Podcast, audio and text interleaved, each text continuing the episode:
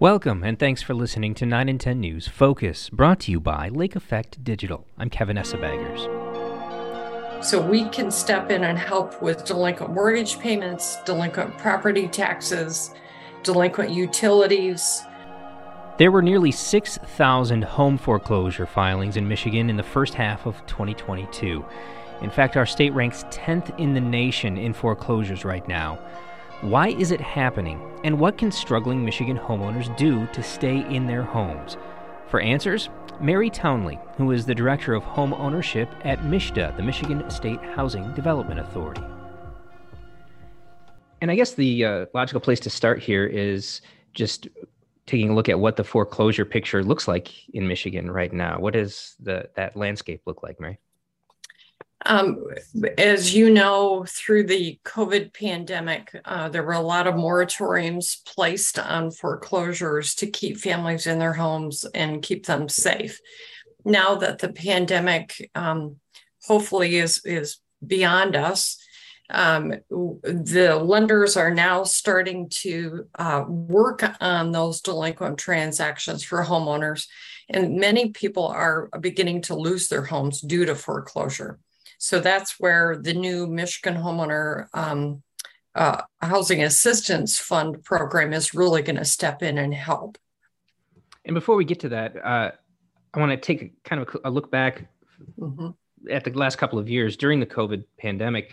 Um, were there any programs in place that were pandemic specific that were helping keep people in their homes that that are, those programs are now ending we did not have any that were pertaining to homeowners. Uh, there was a, rental uh, assistance program in 2021 and 2022, which directly address uh, tenants or, or rental. But the homeowner program started February 14th of this year. Um, there were some small community uh, funding rounds um, you know, not every community had it, not every city had it, but some did have some, but it was not enough to address the entire state. Right. And taking a, a larger look at the economic times that we're in right now, um, right. what part is inflation and, and the, the housing market uh, and the huge rise in values in, in, in the housing market, how does that play into the foreclosure situation? So individuals had either, you know, a decline of income or an increase in their living expenses, and it's financially strapped them. Many of those families are are now back to work, but they they're dealing with an arrearage, uh, a past due. Uh, many lenders have really stepped up to the plate to help homeowners with those, uh, you know, delinquencies creating uh, forbearance plans and loan modifications and things like that. So that's what we've seen over the last couple of years. Um, you know, the the economy, uh, everyone is is feeling uh, the effects of that right now. Uh, we are hoping that with all of our programs uh, that MSHDA is running, that we can step in and help a, a family stay in their home um, you know that's that's our goal. That's bottom line. That's what we do is keep people uh, housed. Right. And forbearance and loan modification from banks only goes so far and they can only do that for so long for any particular situation.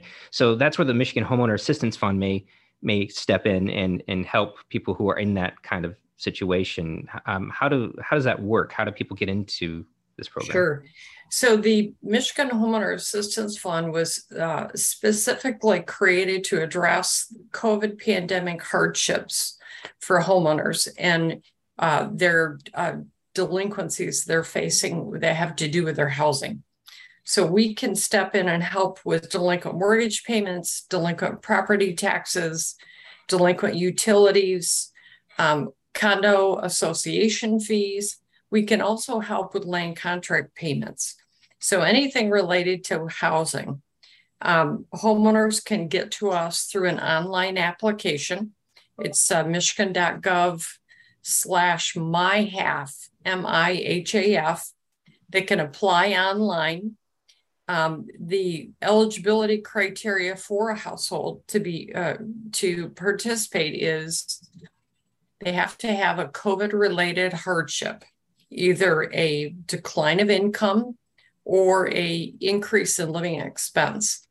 They also have to be the owner occupant of the property and they their income cannot exceed 150% of area median income. So those are really the only three qualifiers. So the homeowners apply, they can upload uh, specific documents that we need to be able to analyze uh, their eligibility. And then after we determine that they are eligible, we will reach out to those organizations, you know, their mortgage company, their treasurer, their utility providers. We will verify the amount of delinquency and then we can fund up to 25,000 total for that household. So that's a, I mean, that's significant. That's it, a game changer. it, it is, it is very, it's significant. Um, that hopefully will keep that family in that home and get that family back on track. And where does the money for this program come from?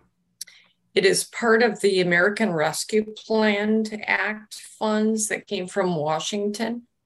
Uh, and, uh, you know, we have used or are using that funds that have come, into, come to the state of Michigan. The governor awarded uh, or allocated those funds to MSHDA to manage. We had a very similar program back in 2010, 2011, and it was called Step Forward. So we've we have a lot of history of running a program like this. So it was just, it made sense for MSHDA, to be allocated those funds.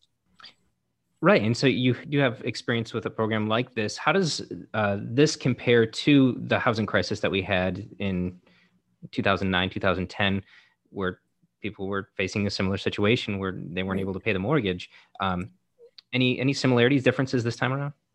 Um, the purpose of stopping a foreclosure is the same from the Step Forward and the new MIHAF program. The difference is the MIHAF program, you have to have a COVID related hardship. That's the big difference. The Step Forward plan, you just had to have uh, an affordability crisis that had to deal with your housing. So th- that's the big difference. Right. But really, it seems like most things that happen these days has something to do with COVID. So uh, being able to, to yes. show some link to the pandemic uh, doesn't seem like a huge hurdle. Right now, based on the last couple of years, you are absolutely correct. And how are people taking?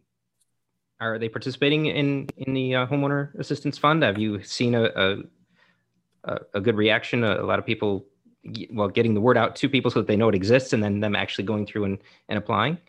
Yes um, since february 14th we've had t- over 26000 households come to us requesting help.